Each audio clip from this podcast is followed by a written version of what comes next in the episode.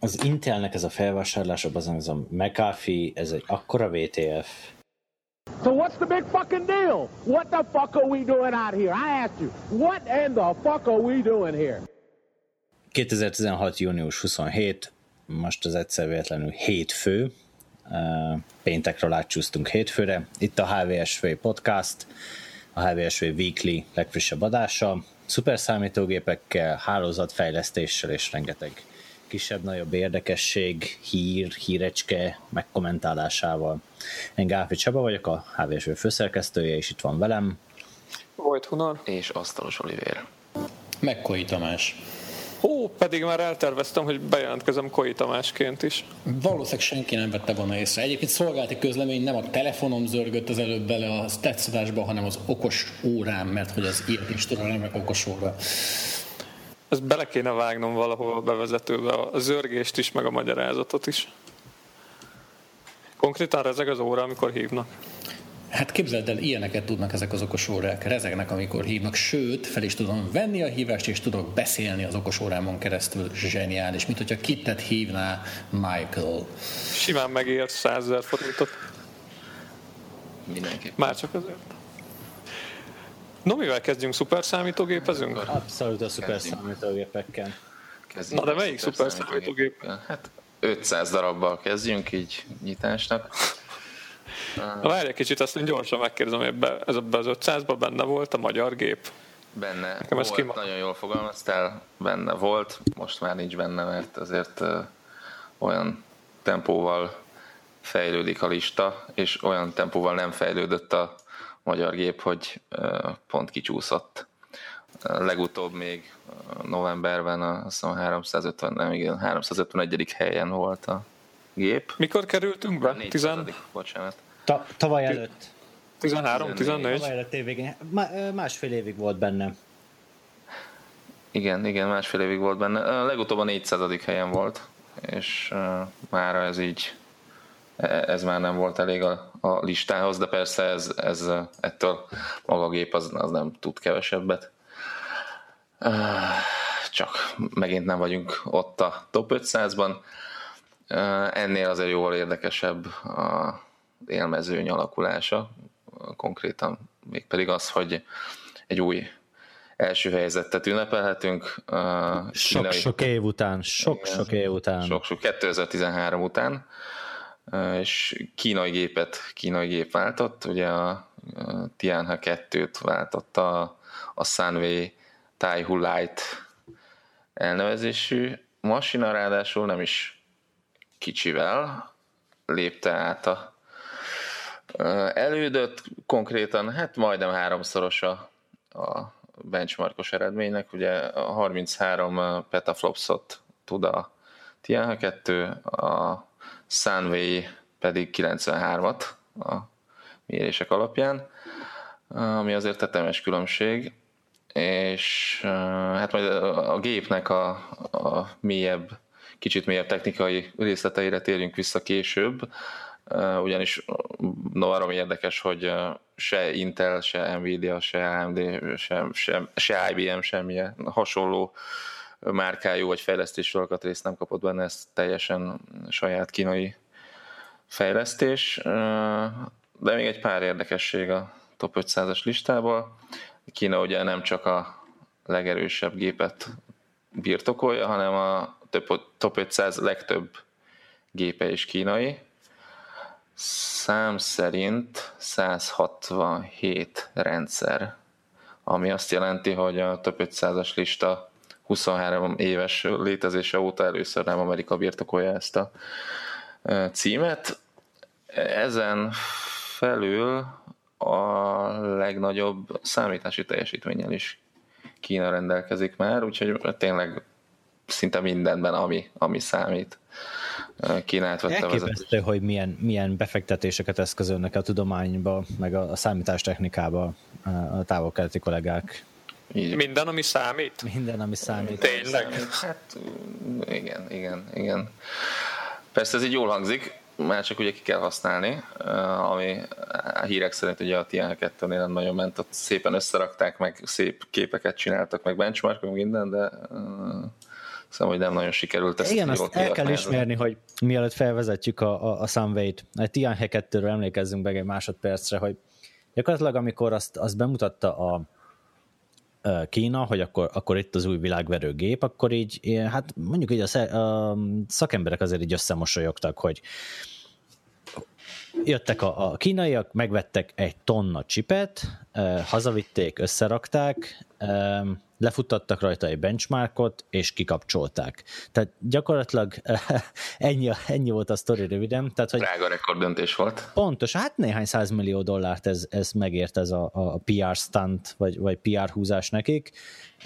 De hogy igazából két probléma volt vele, hogy, hogy gyakorlatilag semmi hazai, fej, tehát otthoni fejlesztés nem volt benne, egyszerűen fogták a pénzt, és vettek rá ki, eh, amerikai technológiát, és azt hazavitték.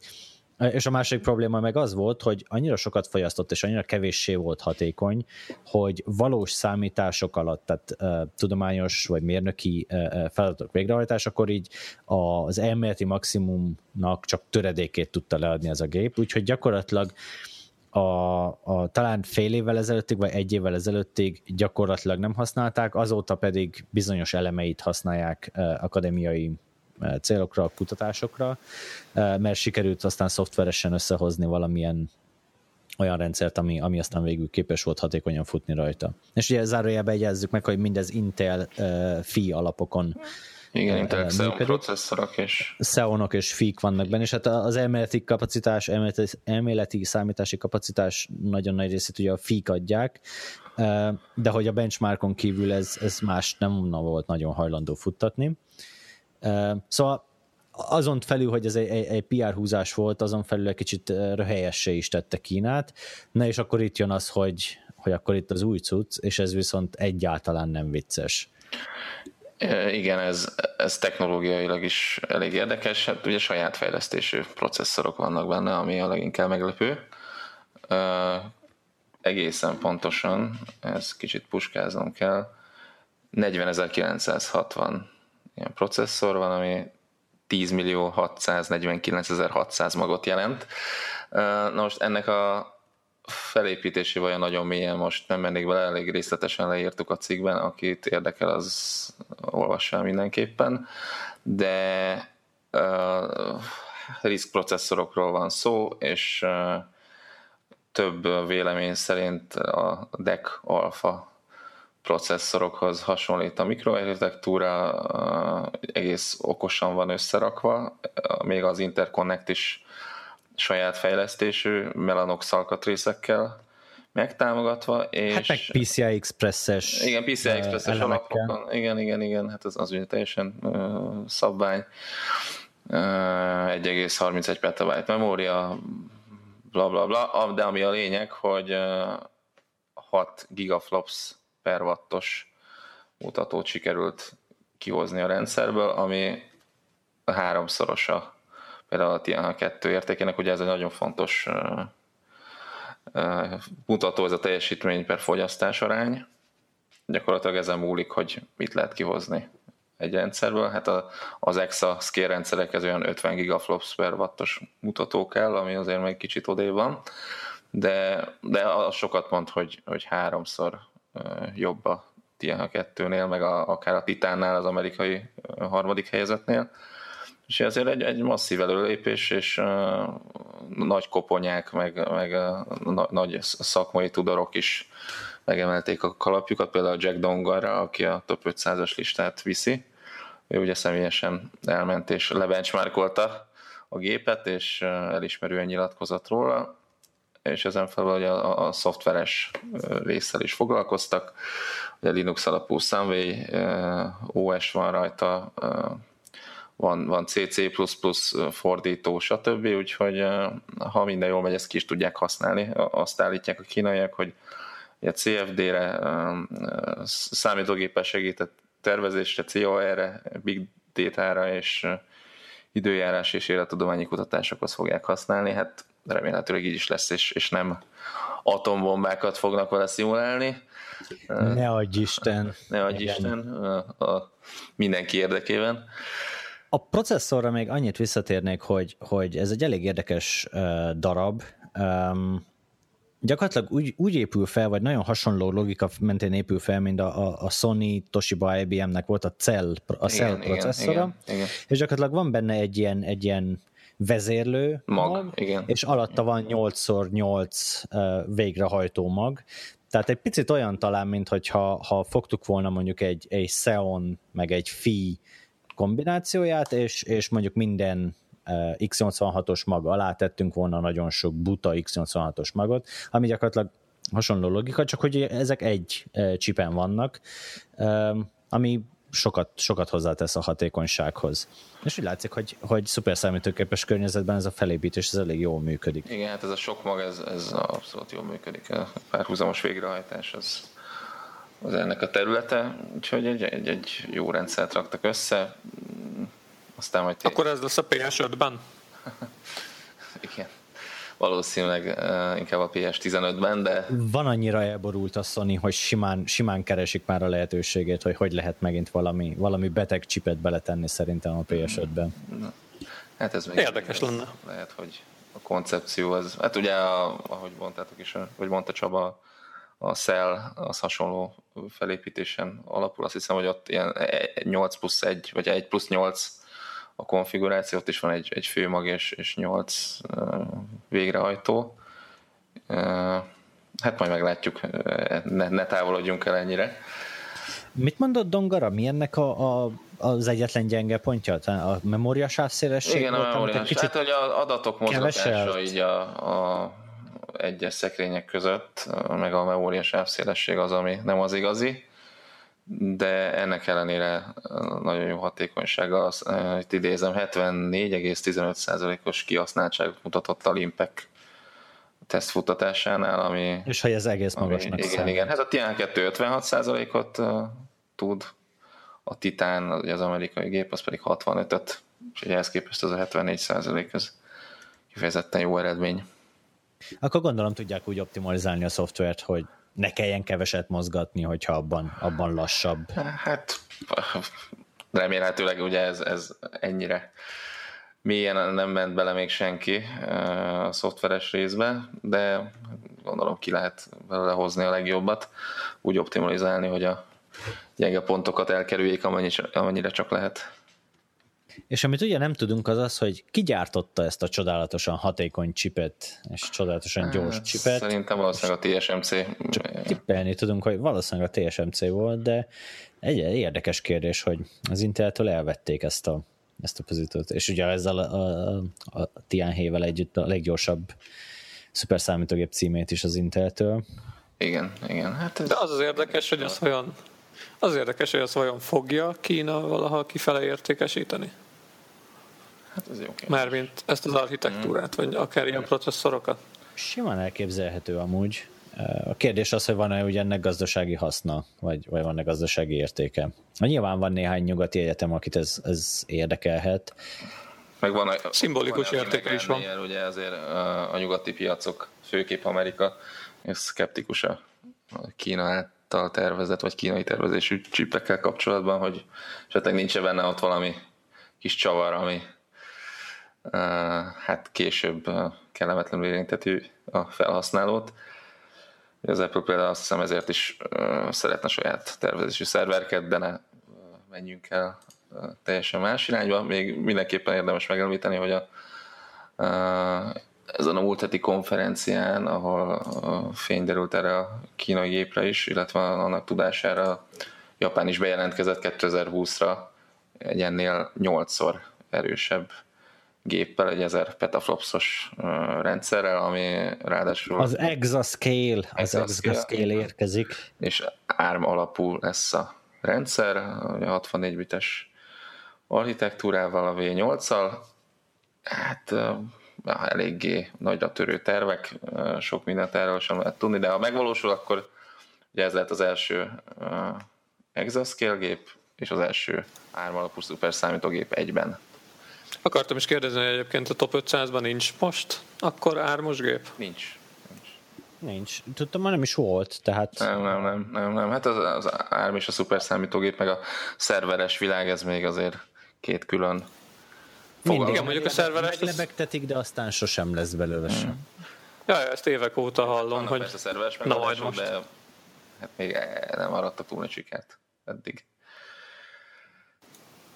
Már pedig Jó. pontosan az azért, amúgy, ha már itt tartunk, hogy F-ben ármagok is lehetnének, mert ugye nagyon sok kis viszonylag eh, gyenge mag kombinációja ez a gép, ez simán lehetne amúgy árm is. Úgy tűnik, hogy valamiért a, Hát, de a akkor, inkább így ha ez árm lenne, akkor az árm felé kellett volna fizetni egy eh, 10 millió magnyi licenszdíjat, vagy ö, valami hasonlót, és ezt azért lehet, hogy ezzel meg takarítanak pénzt, na meg azért így, jogos. így lehet lebegtetni, hogy mi kínaiak is csináltunk egy saját csipet, ami azért tényleg ö, egy mérföldkő.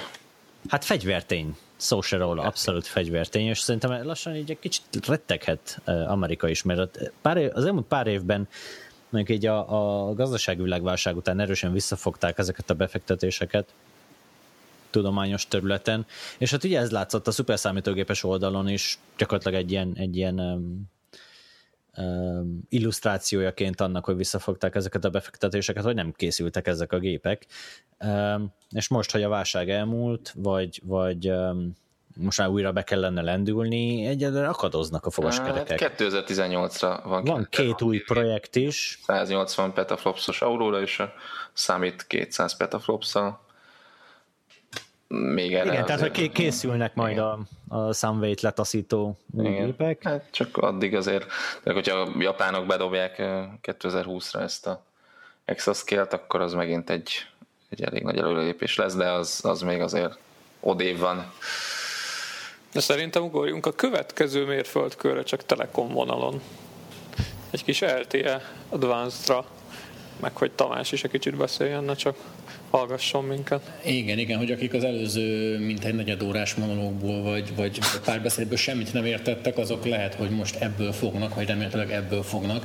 Ugye gyakorlatilag arról van szó, hogy megint eljutottunk arra a szintre, hogy a, a sok száz sávszélességnél csak a, a még több, vagy a még, még sokabb sávszélesség jobb, és egyébként ezt vezetékes és, és mobil vonalon egyaránt képviselik ezt a, a, a fejlődést a távközlési szolgáltatók. Itt az adás előtt kicsit vitatkozgattunk arról, hogy mi lehet érdekesebb téma telkó vonalon most a héten az, hogy a UPC megint sávszélességet emelt bizonyos díjcsomagoknál, ingyen és bérmentve, vagy az, hogy a Telekom és a Telenor kvázi megduplázták az LTE hálózat eh, sávszélességét bizonyos városokban vagy bizonyos régiókban. Egyébként szerintem a kettőt akár össze is lehet kötni, hiszen a végeredmény ugyanaz, egy hatékonyabb és, és eh, gyorsabb válaszidővel rendelkező telekommunikációs közeg. Mindazonáltal én azt gondolom, és azt vallottam, ezt mondtam Csavának is itt az adás előtt, hogy szerintem egy picit nagyobb relevanciája és jelentősége van annak, amit a mobil szolgáltatók mostanában csinálnak, nevezetesen ez az LTE Advanced fejlesztési irány. De előtte hadd kérdezzek rá, kíváncsi vagyok, hogy ti emlékeztek rá, anélkül, hogy rágoogliznátok, hogy amikor megjelent a 3G 2005-ben mondjuk Magyarországon, meg máshol is a 300 világon. kilobit, 324. Nem, nem, nem, nem, nem, több, de mennyivel több? Ki mit Mármint, tippel? hogy mennyi volt a rajtoló mennyi, sebesség. mennyi volt a rajtoló sebesség a 3G-nek? Így van, így. Ö, 5 megabit, mondjuk, vagy 8. Á, kettő volt. Na, hát akkor elárulom, 384 kilobit per szeket tudtak Annyira az első. voltam. Nagyon közel volt, nagyon közel volt, de aztán mégsem talált. Tehát 384 kilobit per szeket tudtak az első 3G-s hálózatok Magyarországon, meg általában világszinten. Nagyon kevés. Hát igen, most azért azt látni kell, hogy most tartunk ugye HSPA plusz technológiával nagyjából olyan 42 megabitnál, ami, nél, ami azt jelenti, hogy ugye több mint százszorosára gyorsultak a 3G-s hálózatok. Um, hát ha itt nem is tartunk a, a, a 4G-nél, de azért, azért elég jelentős sávszélességbővítést hajtottak végre az operátorok az elmúlt mondjuk mióta is 2012 óta van 4G Magyarországon, tehát mondjuk az elmúlt négy évben, ugye részben köszönhetően a, a, a frekvencia tendereknek, frekvencia értékesítéseknek, vagy frekvencia pályázatoknak. Um, és olyan technológiák bevezetésének, mint amilyen például az LTE Advanced technológia, ami gyakorlatilag egy olyan szoftveres konfiguráció, ami megfelelő beállításoknál, illetve a modem kompatibilitás esetén úgynevezett vívő agregációval, tehát mondjuk két eltérő frekvenciasáv összefogásával tudja gyorsítani a sávszéle, vagy tudja gyorsítani az átviteli közeget. Itt jelen esetben ugye a Telekomról és a Telenorról beszéltünk, Mindkét szolgáltató a 800 MHz-es és az 1800 MHz-es LTE blokkjait vonta össze ebbe a vívő agregációba, vagy carrier aggregation aminek az eredménye az lett, hogy mivel egyenként ezek a szolgáltatók 150-150 megabitet tudnak nyújtani önállóan ezeken a, a frekvenciákon, ezért ez összeadódik, vagy még akár egy kicsit több is lehet. Ugye az elméleti maximális sebesség van 4G szolgáltatás esetén 300 megabit per szekundum letöltési irányban, és akkor itt most egy hangos tapsot tessék mindenkinek így, így elcsattantania, mert hogy bizony ez már az a szint, vagy bizonyos szempontból még több is annál, mint amit vezetékes szolgáltatók kínálnak, vagy egyes vezetékes szolgáltatók kínálnak vezetékes infrastruktúrán az országban. Persze nyilván nem lehet a kettőt összehasonlítani, de azért ennek akkor is van egy ilyen mérföldkő jellegű jelentősége. De, és hogy... Ha már tartok, hogy ezerszerese annak, amivel a 3G debütált, ha már. Azzal ha, már, ha már itt tartunk, Szinte így van. Most ez persze nem azt jelenti, hogy mondjuk egy index.hu ezerszer gyorsabban töltődne be, vagy egy YouTube YouTube videót ezerszer gyorsabban tudnék lesztrémelni a telefonomra. Nyilván ezek a technológiák ezek nem erről szólnak, vagy ezek a... Hanem a speed testről nyomjatok sok speed testet, kedves hallgatók. Így van. E, egyébként egy disclaimer azért tegyünk ki, mert a speed testtel az a probléma, hogy minél nagyobb sávszélességet kapsz, annál nagyobb adatcsomagokat tölt le a speed test, illetve tölt fel, hogy pontosabb eredményt kapjon. Ezért előfordulhat az, hogy mondjuk ha van egy 200 megabajtos adatkereted, akkor ilyen LTE Advanced technológiával három mérés után egyszer csak azt fogod észrevenni, hogy kapod az SMS figyelmeztetést, hogy elérted az adatmennyiséged, így csomagban foglalt adatmennyiséged 80%-át. Tehát inkább ne futta a speed testet, ha csak nincsen korlátlan uh, internet előfizetésed, vagy uh, nagyon-nagyon sok gigabájtod az internet előfizetésedben zárva, bezárva, vagy disclaimer bezárva.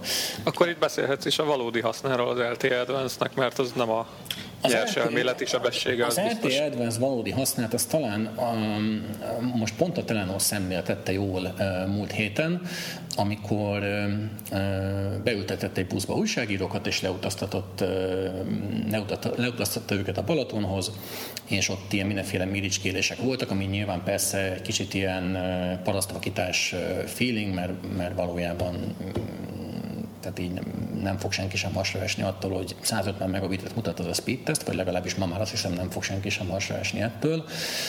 A jelentősége sokkal inkább az, ha már a Balaton szóba került, hogy bizony a Balaton az nyáron egy nagyon frekventált környék tud lenni, és előfordulhat az, hogy mondjuk egy nagyobb balatoni üdülőhelyen, akár mondjuk Siófokon, vagy Balatonfüreden, netán helyen nagyon sok-sok-sok ember gyűlik össze, és szépen terhelik a, a, a mobil cellákat, amiknek ugye véges a kapacitások. És hogyha egy ilyen LTE Advanced cella van éppen ott üzembe állítva, és szolgálja ki a, az előfizetőket, akkor nem mindegy, hogy az a sok számú előfizető, ami lehet akár több ezer is, ugyanannál a cellánál, vagy mondjuk ott több ezer, lehet, hogy kicsit túlzás, de egy Balaton számban már azért ez sem teljesen kizárt, mondjuk több száz ugyanannál a cellánál, tehát nem mindegy, hogy ezek az előfizetők mondjuk 10 megabit per szekundumot kapnak összesen, vagy 300 megabit per szekundumot kapnak összesen.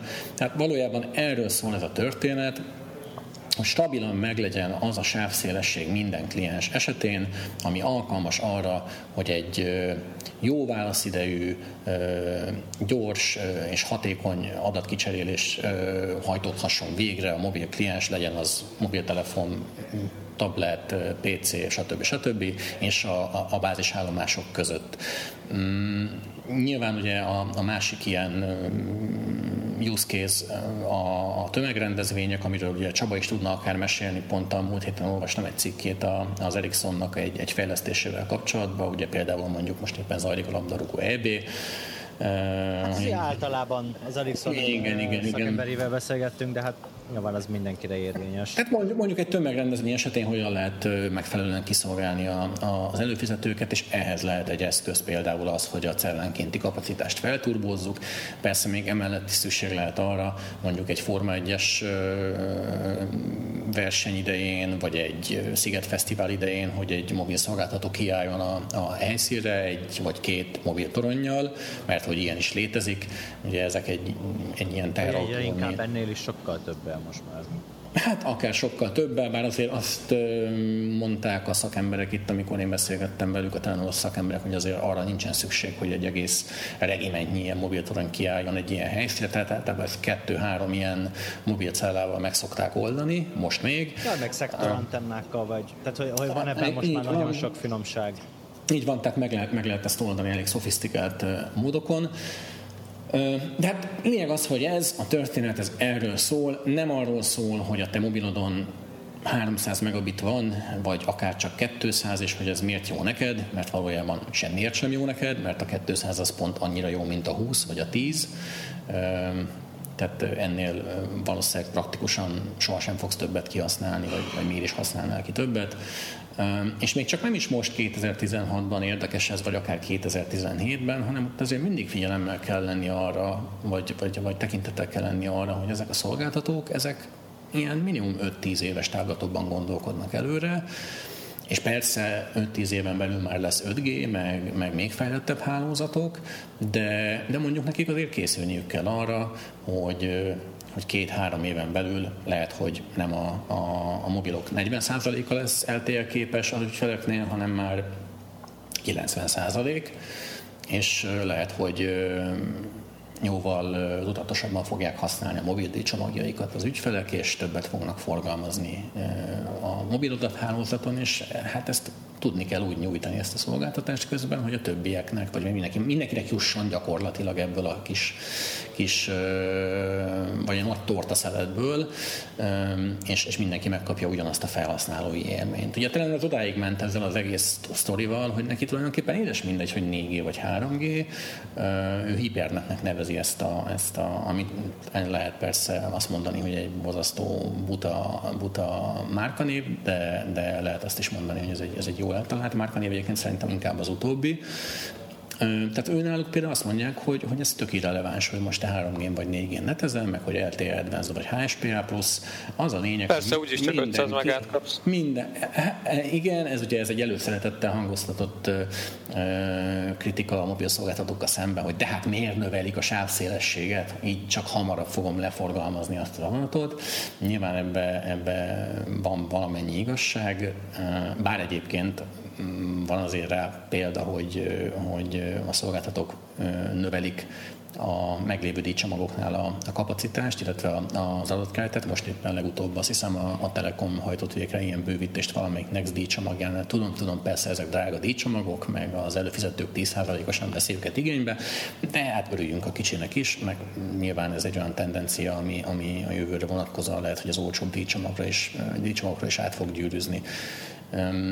Tehát nagyjából ennyit az LTE Advance-ről, illetve a 4G Plus-ról.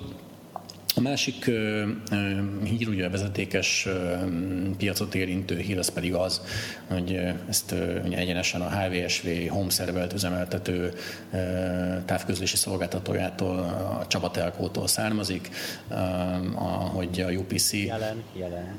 A UPC uh, megemelte a, a 60 megabit per szekes ügyfeleknek, vagy a korábban azoknak az ügyfeleknek, akik korábban 60 megabit per szekes fiber power csomagra fizettek elő, a sávszélességét 120 megabitre, és ez egy egyoldalú szerződésmódosítással történt, de mivel nem drágult a D-csomag, illetve nem kell ezért az emelésért semmilyen hűséget vállalni, ezért gyakorlatilag az egész történet automatikus, nem kell a felhasználó részéről semmilyen beleegyezés, aláírás, semmi nyilatkozat, egyszer csak feltekerik a potmétert, és onnantól kezdve nem 60 megabit, hanem 120 megabit jön ki a csövön. Más díjcsomag egyelőre nem érintett, tehát nem az van, mint a UPC-n általában szokott lenni, hogy mindent megdupláznak, meg azt hiszem legutóbb a Digi is csinált ilyet talán, hanem egyszerűen ez a díjcsomag, ez a 60-as díjcsomag megszűnt, és, és nem lefele migrálták a meglévő ügyfeleket nagyon dicséretes módon, hanem felfele migrálták. Azt hiszem ez egy, egyébként egy nagyon üdvözlendő lépés a UPC részéről. Amúgy az érdekes, hogy nekem is 60-as van, és nekem nem változott még. Aminek két Nekem oka lehet egyrészt. hogy konkrétan már 120-as számlázták ki. Ugye Igen, és az az érdekes, hogy, hogy vagy, vagy az van, hogy, hogy lassú a rollout, vagy az van, hogy a, mi eredetileg, mi volt a, ez alatt a csomag alatt? 30-as, 40-es a- az első. Talán 30-as volt. Én is a eredetileg. 30-asra emlékszem. És, és valahogy úgy volt, hogy amikor mi ide költöztünk ebbe a lakásba másfél éve, akkor úgy emlékszem, hogy eredetileg a 30-asat kértük, és volt egy ilyen bónusz opció, hogy azt hiszem három hónapig kapsz 60-at, majd ha fizetsz pluszba nem tudom, havonta 1000 forintot, akkor marad ez a 60-as. És én kértem ezt az opciót, hogy maradjon ez a 60-as. De van egy olyan érzésem, hogy ez a csomag, így, tehát a csomag elnevezésben vagy kategóriában ez így, vagy így csomagolva. Valószínűleg ez nem minősül 60-asnak hivatalosan, és azért vajon nem emeltek?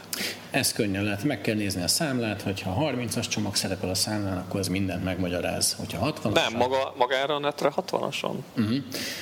Hát akkor keresse meg az önhöz legközelebbi UPC ügyfélszolgálatot, vagy hívja fel a UPC ügyfélszolgálatát a 12 nem tudom hányas számon, és már is segítséget kap. Hívhatod, nem veszik fel ilyenkor. Egy órán keresztül csenket. Zárójel bezárva. Elmegyünk még egyszer sörözni a UPC Egy érdekes, egy érdekes eh, kérdést eh, szerkesztettem bele a lead végére, hogy ez lehet a- az NMHH rendelet első, első igazi sikerem? Melyikre gondolsz?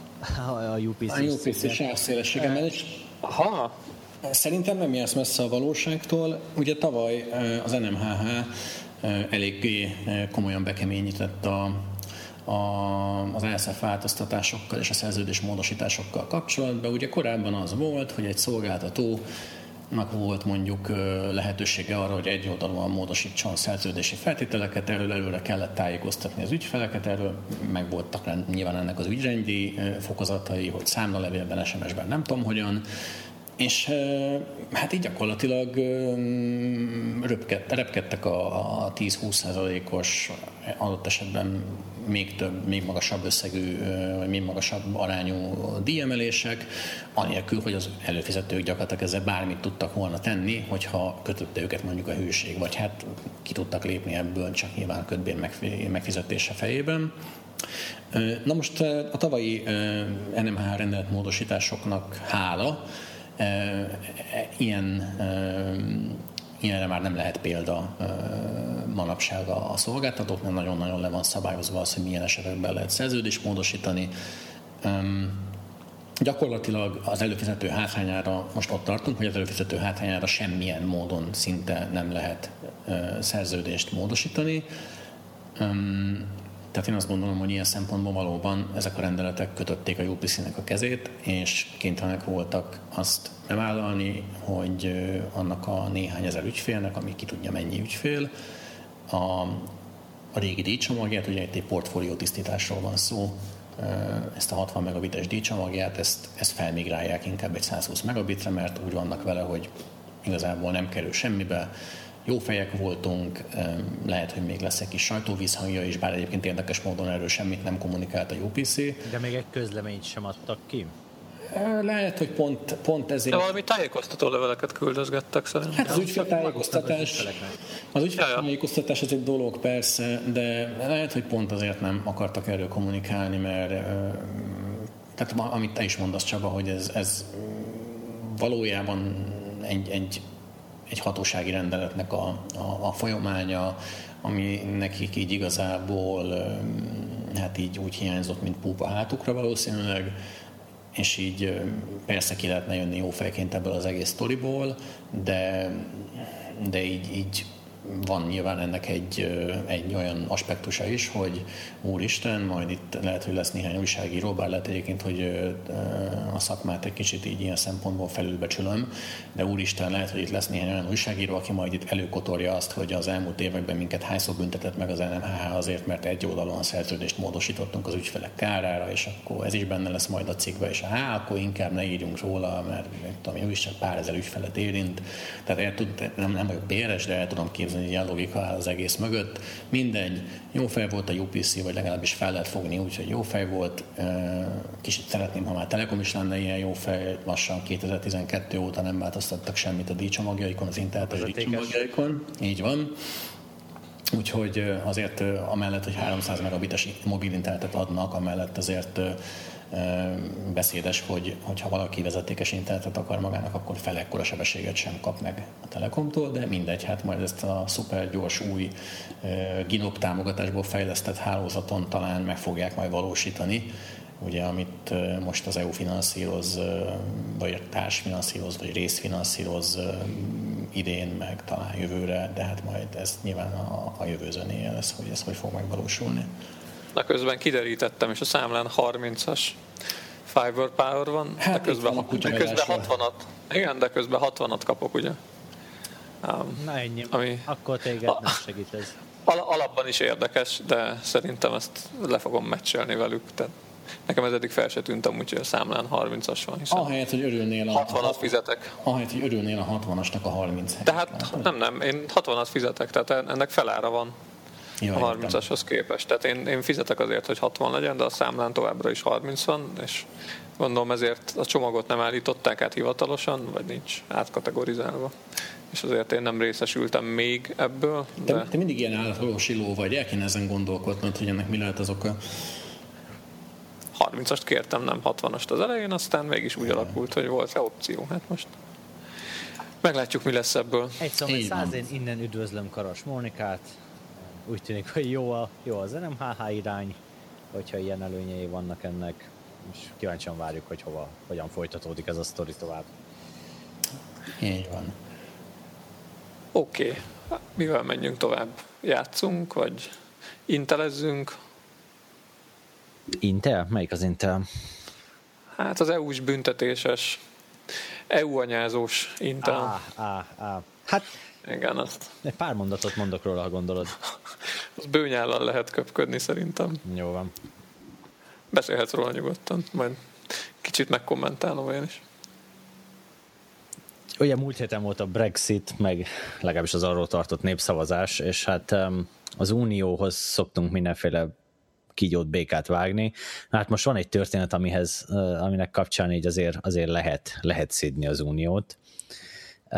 Mégpedig az, hogy a, az Intel ellen antitrust eljárás, ami a cégnek a, a 2002 és 2007 között folytatott versenyügyi gyakorlatát büntette meg, akkor az Európai Unió kiszabott egy büntetést, illetve a bizottságnak a, a megfelelő szerve kiszabott egy büntetést az Intelre, és ezt a büntetést máig nem sikerült behajtani a cégen.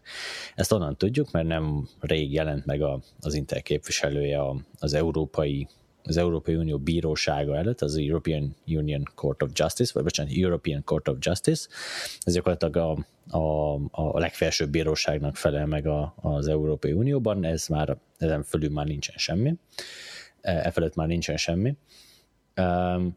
És most jutott oda ez a, a, a több mint egy milliárd eurós büntetés, hogy, hogy most érvel a, a, az, az Intel amellett, hogy ezt, ezt jogosulatlanul vagy, vagy jogtalanul szabta ki a, az Európai Unió.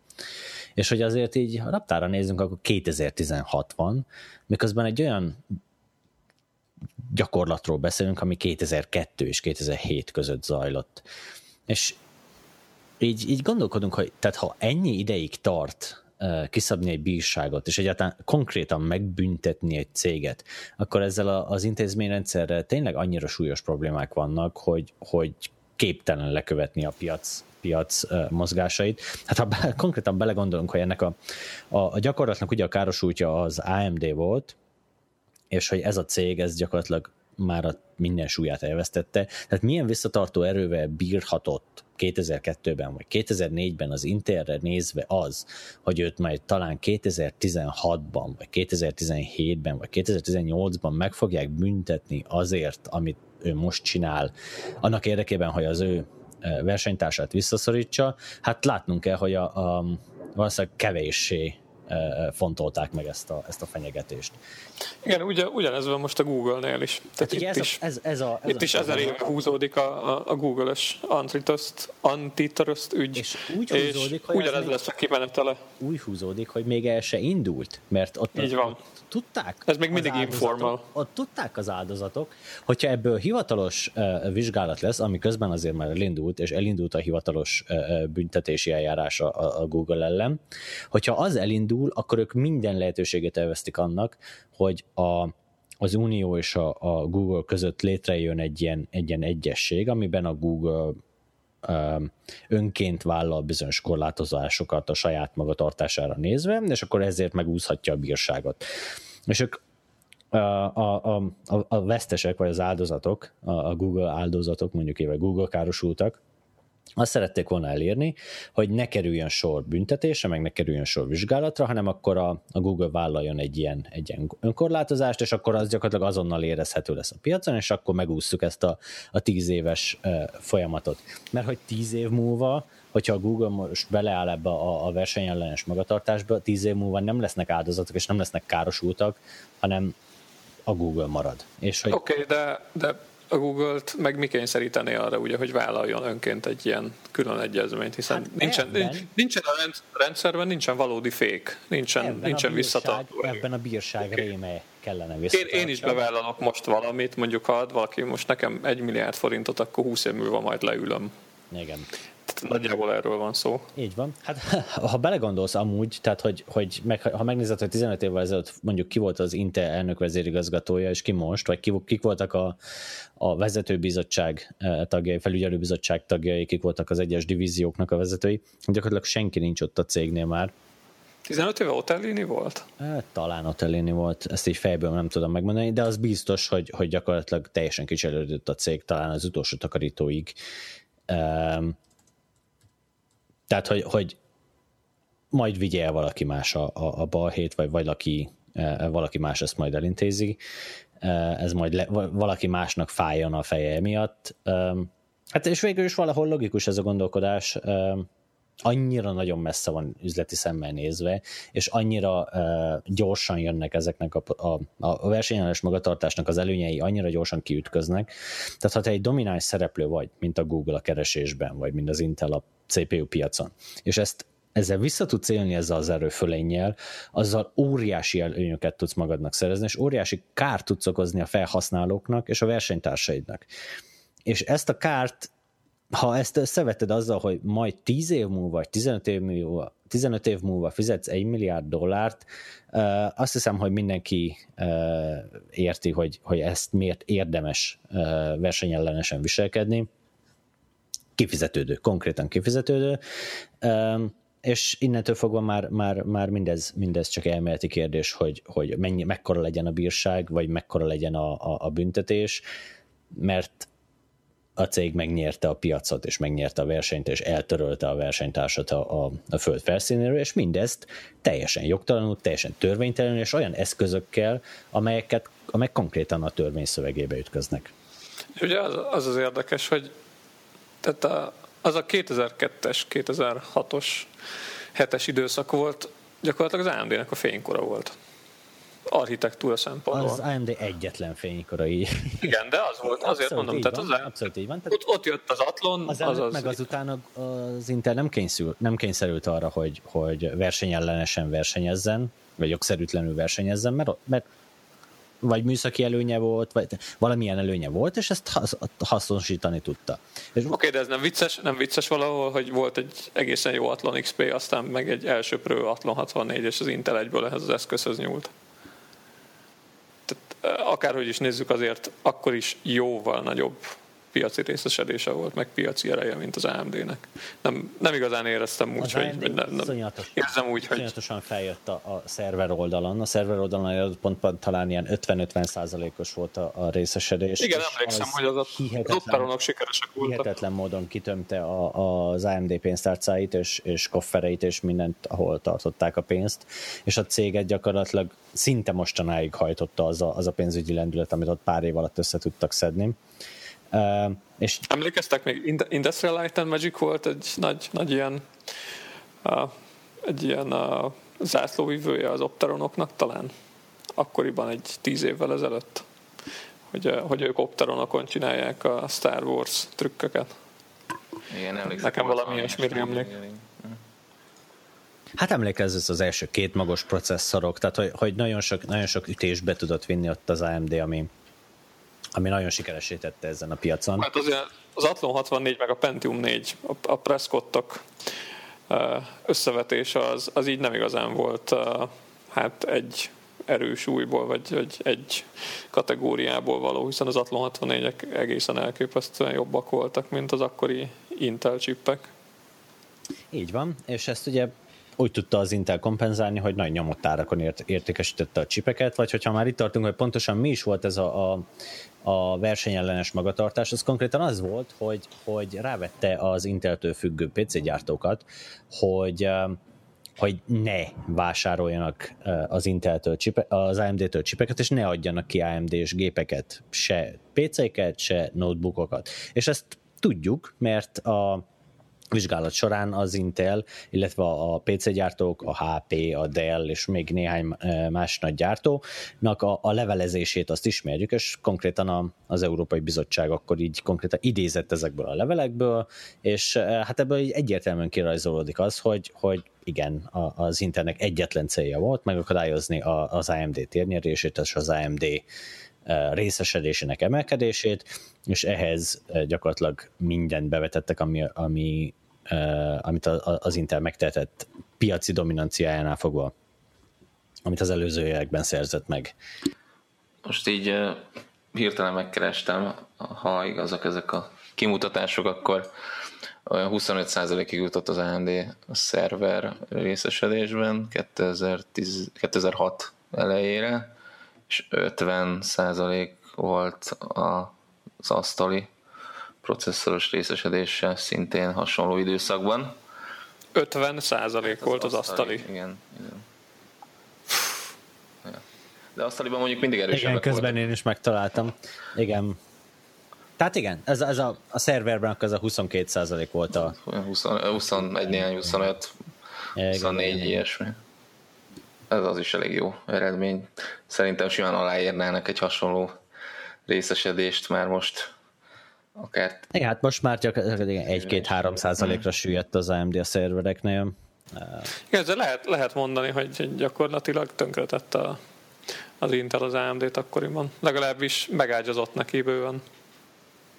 Így van, és akkor ugye ehhez képest nézzük azt, hogy, hogy tíz év múlva akkor jöhet, jöhet egy büntetés, mert ugye még mindig folyik a per ezzel kapcsolatban és igen, tehát akkor látjuk, hogy, hogy hogyan védte meg akkor az Európai Unió az AMD-t attól, hogy, hogy a, a, az Intel elkaszálja. Hát sehogyan sem. A másik meg az, hogy maga a büntetés mértéke is nevetséges ilyenkor. Tehát egy milliárd dollár az Intelnek az, az sem ennyi. Az egy negyedéves nettó eredménynek a harmada talán? Talán meg kevesebb. Igen, valóban ez, egy, ez, egy, ez egy abszolút jelképes összeg, és amúgy jelképes volt ugye az az összeg is, amit szintén egy ilyen nagy versenyügyi bírságként szabad ki az Unió a, Microsoftra szabta akkor ki, és gyakorlatilag ott is ugyanezt történt, hogy, hogy így évekkel később a Netscape már réges-régen megszűnt, meg a sírját behintették sóval, stb. mire megszületett a bírság és ugye a, azok az intézkedések, amit az Unió hozott arra, hogy akkor a visszaállítsa a versenyt ezen a területen, ez a böngésző válaszó, választóképernyő, stb., ezek teljesen hatástalannak bizonyultak. Egész pontosan megengedte az Unió, hogy a, a Microsoft elszabotálja ezt, és um, ugye kivették a, az operációs rendszerből ezt a, a böngésző választóképernyőt, és frissítésként érkezett vissza és ez gyakorlatilag azt jelentette, hogy amikor kinyitottad a laptopot, akkor nem az jött először szembe, hogy milyen böngészőt akarsz használni, hanem szembe jött veled az Internet explorer majd feltettél egy frissítést, és akkor jött az, hogy mit akarsz használni, esetleg miután egy hétig, vagy hat hétig, vagy három évig használtad a gépet azután. Ja, na és akkor szerintem még így a záró témának megint maradjunk ilyen nagy milliárdos összegeknél ha már itt tartottunk, a Clash of Clans mobiljáték. Egyáltalán játszik valaki közületek mobilon? tök kíváncsi vagyok, mert én soha nem játszom mobilon. Hát nagyon ritkán. A 2048-al repülőn leginkább. Igen, a 2048-at azt is szoktam látni embereknél, meg a Candy Crush-t. De, de nagyjából ennyi. Csaba? Hát mi nem tartozunk közéjük, de több mint egy milliárd ember azért igen. Úgyhogy valószínűleg mi vagyunk itt az abszolút kisebbség, hogy nem nagyon játszunk ez, telefonon. Ez lehet amúgy, le, lehet amúgy, hogy ilyen generációs különbség, nem? Hogy mi milyen nem, C64-en spektrumon meg ilyesmi nőttünk. Ez, és, ezt és a nem 70 évesek is imádják. A tableten meg a telefonon játszást. Abszolút. Sőt, hogyha megnézem, hogy reggel kijátszik Candy Crush-t a metrón, akkor, akkor inkább a 40 plusz és 50 plusz. Nagyanyám 84 éves, és ja, elég sokat játszik tableten sőt csak tableten játszik, PC-ről át lett szoktatva a tabletre, mert kicsit egyszerűbb, mint, eh, mint a Windows-zal szórakozni. Úgyhogy tök, én ismerek egy tök érdekes. ha már szóba került.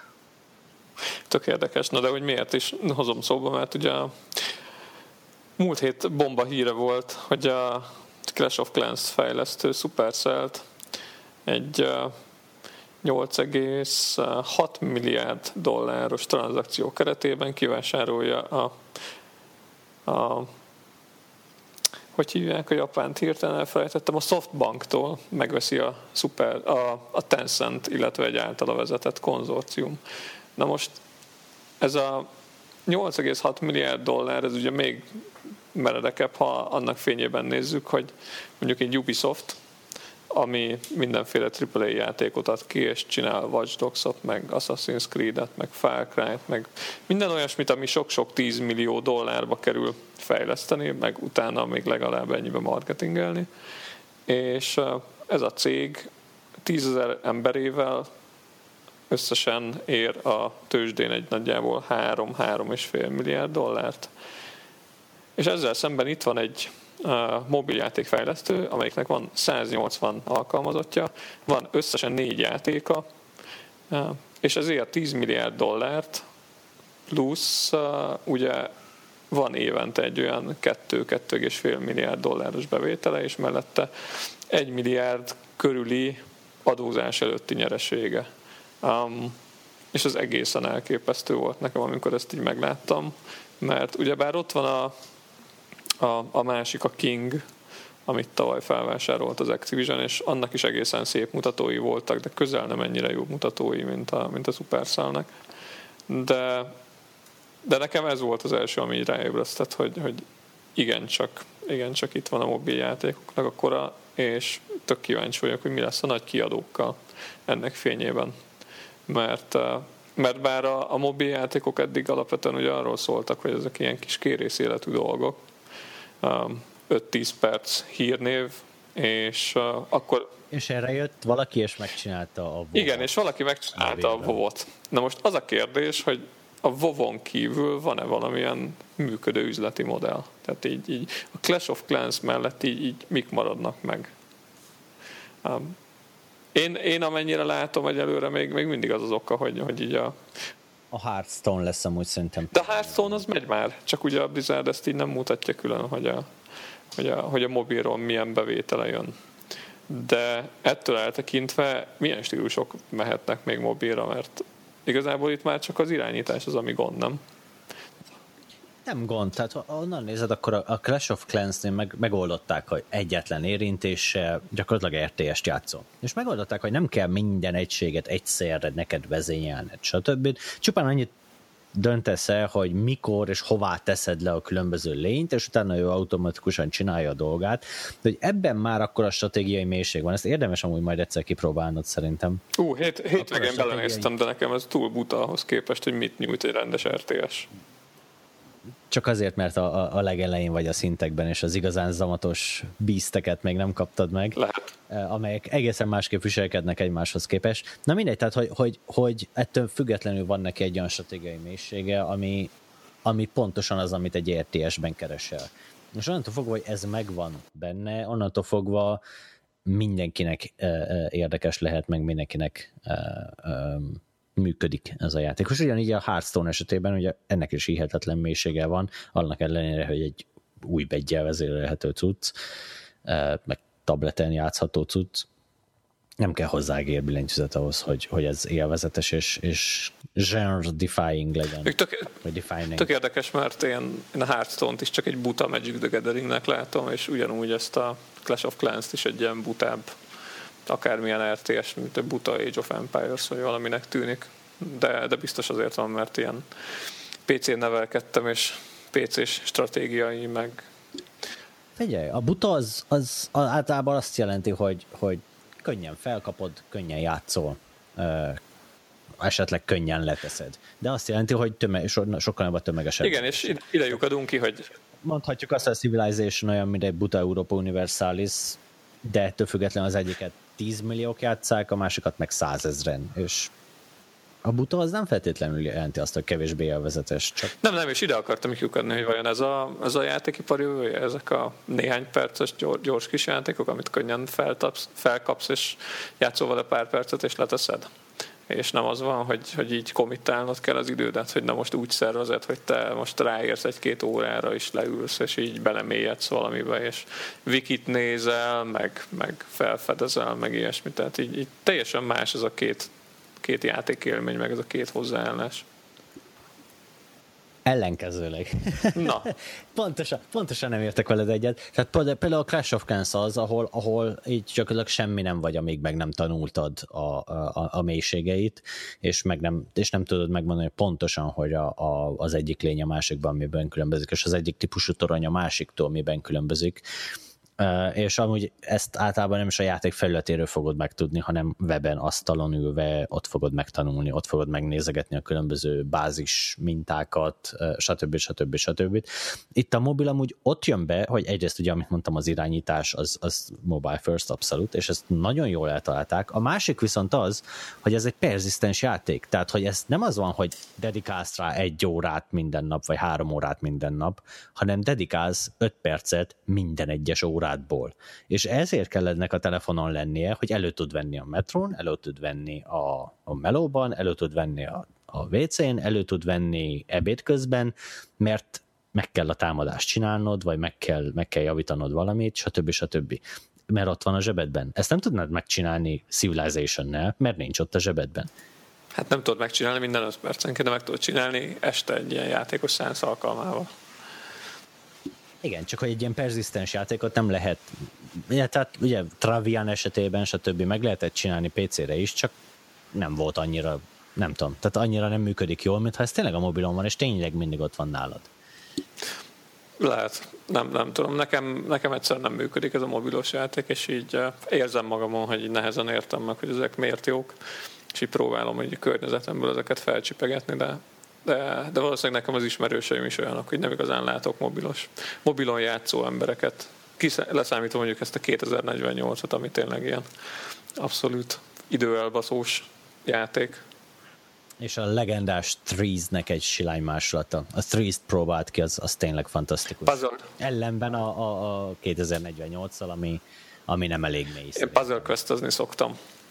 Az, az ilyen RPG-ből kevert um, ilyen, ilyen gemes, az, az is ilyen mestri típusú játék, csak vannak benne mindenféle varázslatnak mondott kombinációk, meg némi sztori, meg karakterfejlődés.